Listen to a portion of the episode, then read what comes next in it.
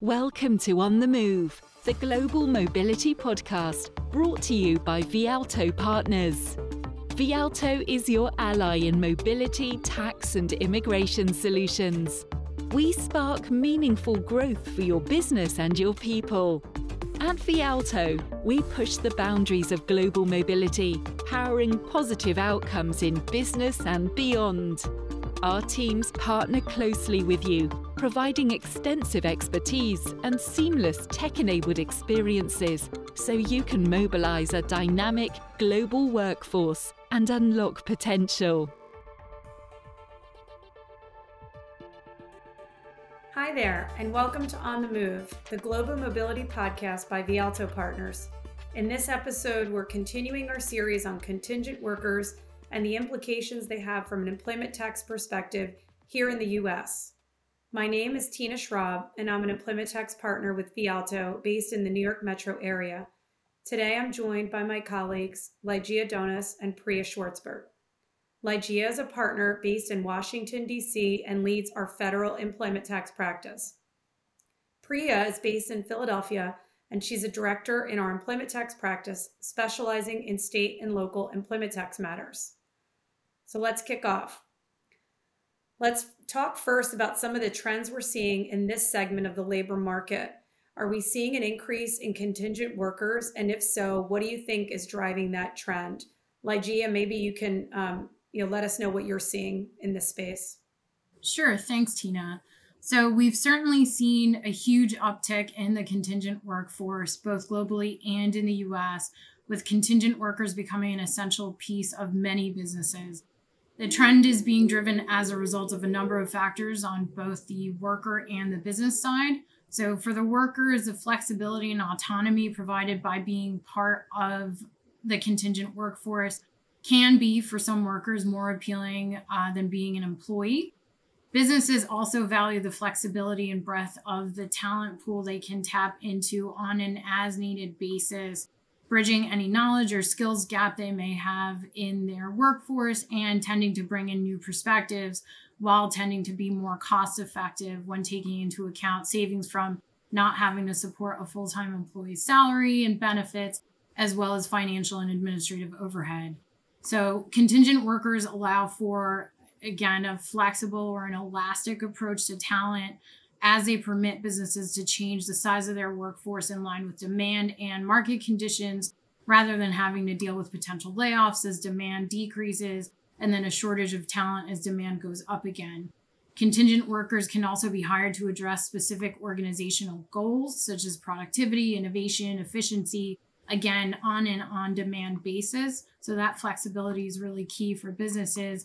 And contingent workers can, to an extent, allow businesses to provide flexibility without certain associated risks or costs, such as allowing workers to work from anywhere in the world without triggering or hopefully without triggering the need for businesses to register as an employer in those locations. The flip side, obviously, is that contingent workers come with a host of tax and benefit risks, such as worker classification and labor law concerns. So, we know that contingent workers are treated differently from actual employees when it comes to taxation. Ligeia, maybe you can speak to some of the federal employment tax risks. Sure. So, it, you know, in general, the risks with, contingent workers generally revolve around worker classification and labor laws. On the labor law side, those deal with things like employee protections, such as overtime pay, um, certain leave entitlements, etc. And there are also other, you know, broad risks, right, such as security concerns, intellectual property concerns, quality control, et cetera, that may be involved in, in some circumstances. Here, we're going to focus on the worker classification um, from a tax perspective. So, as background, before we get into the actual risks, on the federal side, while there's always been a focus on worker classification, in the the recent, I guess, few months uh, since the end of last year, uh, there's been an increased focus on the labor side with the Department of Labor issuing proposed regulations on how to determine worker status from a labor perspective. That doesn't affect the tax side, it's just something to take into account. And the IRS and Department of Labor recently renewed and slightly expanded at the end of 2022 the 2011 Memorandum of Understanding to address worker classification risks. So, the updated Memorandum of Understanding, or MOU, now streamlines the process for IRS and DOL investigating and addressing businesses that misclassify workers, including a stronger referral process and stronger enforcement tools.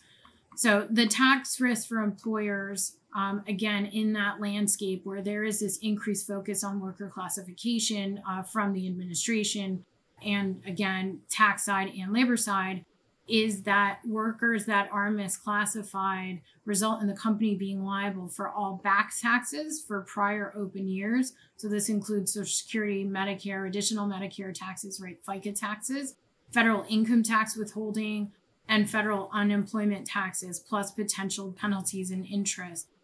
Something to note there is some companies think, well, the the workers had been paying, for example, self employment tax, or the government's whole, I'm not going to owe the FICA tax, or they've been paying the federal income tax withholding.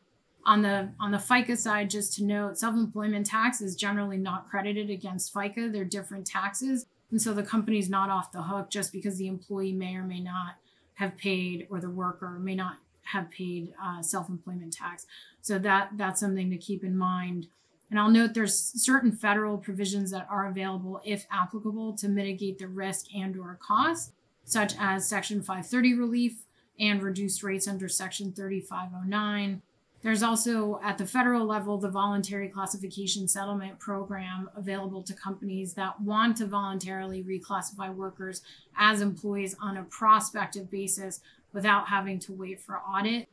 Those are all available uh, in this context. At the end of the day, employers need to weigh any pros and cons in hiring contingent workers with the risk that tax authorities can challenge that worker status, again, resulting in the company being potentially liable for significant amounts in back taxes and potential penalties, and now potential referrals to Department of Labor, which could result in further enforcement on the wage and hour side and this issue is particularly important for business models that rely on contingent workers, for example, some, some gig economy workers. Wow, Ligeia, there's a lot to consider on the federal side. Um, so maybe we turn it over to Priya so we can hear about some of the state employment tax risks associated with contingent workers. Yep, on the state side, from a tax perspective, the issue of misclassified workers is most often reviewed in the context of a state unemployment tax audit. From our experience, these types of audits are often triggered when a contingent worker files for state unemployment tax benefits. If the individual was not classified as an employee by, you know, company ABC, for example, and therefore was not reported to any state for unemployment tax, when this individual files for state unemployment tax benefits and lists company ABC as his or her employer, there's a high probability it'll trigger the state unemployment taxing authorities to take a closer look at company ABC. Okay, so definitely a risk of an audit, sounds like. Um, what are some of the impacts to the employer? Aside from the inherent costs of having to defend a state unemployment tax audit, like time considerations, representation, etc. If the state finds that the company misclassified workers, there will be costs associated with the state unemployment tax liability for each worker, along with penalties and interest. Now, for state unemployment tax, the cost per worker is usually not too high. You know, there is a wage base in place that's generally pretty low, and, and if the tax rate isn't too high, you know, we're looking at, say, 10, 20 misclassified workers, it's probably not going to be a huge liability. But let's say this is a company that has hundreds of workers that are found to be misclassified as independent contractors. The tax liability there could be significant. We've also seen payments to individuals reported on 1099s reviewed as part of a New York State withholding tax audit. We don't see that as often, but but we do see it sometimes the potential tax liability to a company for a misclassified worker is naturally going to be higher in the withholding tax context versus unemployment tax because the amount of state income tax an employer is required to withhold will almost always be significantly higher than the unemployment tax liability. Thanks so much, Priya. So, we all know governments are looking to maximize revenues in a tough economic environment. So, have you seen uh, any increase in audit activity, and if so, anything's you know any from any specific jurisdictions and and what they may be focusing on? So, Ligeia, maybe you can start us off with you know what you're seeing from the IRS. Sure. And from an IRS perspective, I wouldn't necessarily say there's been an increase in, in worker classification audit. But when you do take into account the memorandum of understanding I just discussed and the increased IRS budget under the IRA, along with the tax gap that the IRS has been trying to address, employers should certainly expect worker classification to be part of any IRS audit. That said, worker classification has generally always been part of IRS audits where certain factors are present. Those include things like numerous 1099s issued by the business, especially if, if on the other side there's low W 2s issued, certain business models that operate primarily via use of independent contractors are also generally audited uh, for worker classification. Issuing both a 1099 and a W 2 to the same worker, even if in different years, can be a red flag to the IRS, as can issuing a 1099 to an individual over a period of more than one year, as it can signal an ongoing relationship. So, if if you have those factors um, present, you can potentially expect worker class to come up in the context of any audit. Okay, thanks, Ligeia.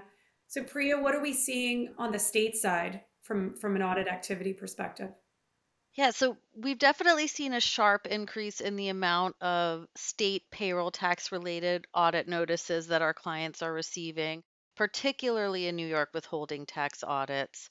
Now, while we're generally expecting these New York withholding tax audits to focus more heavily on remote worker and convenience of the employer issues, I wouldn't be surprised if New York scrutinizes the classification of independent contractors a little bit more than they have in the past. As mentioned before, a worker receiving a 1099 typically will not have tax withheld on that 1099 income. So there's potential for the state to collect some significant tax dollars in this area. In terms of state unemployment tax audits, these have remained steady and the focus continues to be on payments reported on 1099s under SSNs, as this is where the auditor will generally find misclassified workers if the company has any. Payments to businesses or sole proprietors that are reported under an FEIN are far more likely to be properly classified as independent contractors. So the states generally don't focus as much on these. So, Priya, how can employers mitigate risk associated with contingent workers? There are several things um, a company can do to mitigate risk here. You know, first, having a process in place for determining how the business is coming to the conclusion that a worker is an independent contractor and not an employee and also keeping good records to support the conclusion how they how they came to that conclusion just because a contract states that the individual is an independent contractor that doesn't necessarily make it true. It's based on the facts and circumstances and how those are applied to the standards the particular state has with respect to this determination.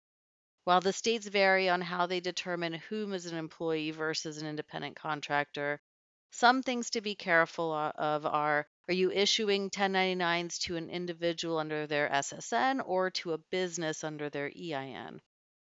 Do you have individuals who you classified as employees and issued W 2s to, whom you have now switched to a 1099, or vice versa? Do you have individuals whom you provided both a W 2 and a 1099 in the same year? And do you have individuals you report payments for on 1099s who do the same or similar jobs as current employees? Those are just kind of a handful of, of things that you may want to look out for if you find that your business meets meets one of those. Okay, thanks. And Ligeia, any other thoughts on how employers may be able to mitigate risk?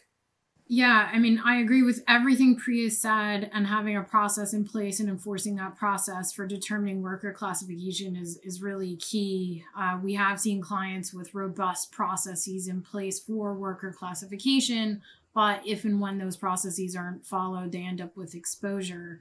So I'd add that it's it's good to do reviews to confirm the procedures are in place and are still good. For example, if laws change or you know anything, and that the procedures are being followed by the business.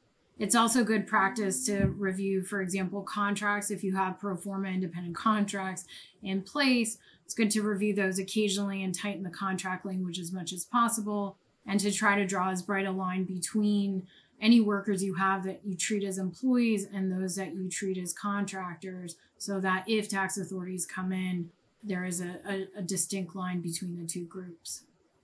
Thanks so much, Ligeia and Priya. This has been great. Uh, really appreciate your time and insights on this topic. That's all the time we have for today. We'd like to thank you for joining us for On the Move. We hope this was time well spent. We'll be talking to our experts on contingent workforce in other parts of the world over the next few episodes, so keep an eye out for those. And of course, if you have any questions about managing your contingent workforce, please reach out to us or your usual Vialto Employment Tax contact. Until then, thanks for listening. We'll talk to you next time. Thank you for listening to On the Move, the Global Mobility Podcast, brought to you by Vialto Partners.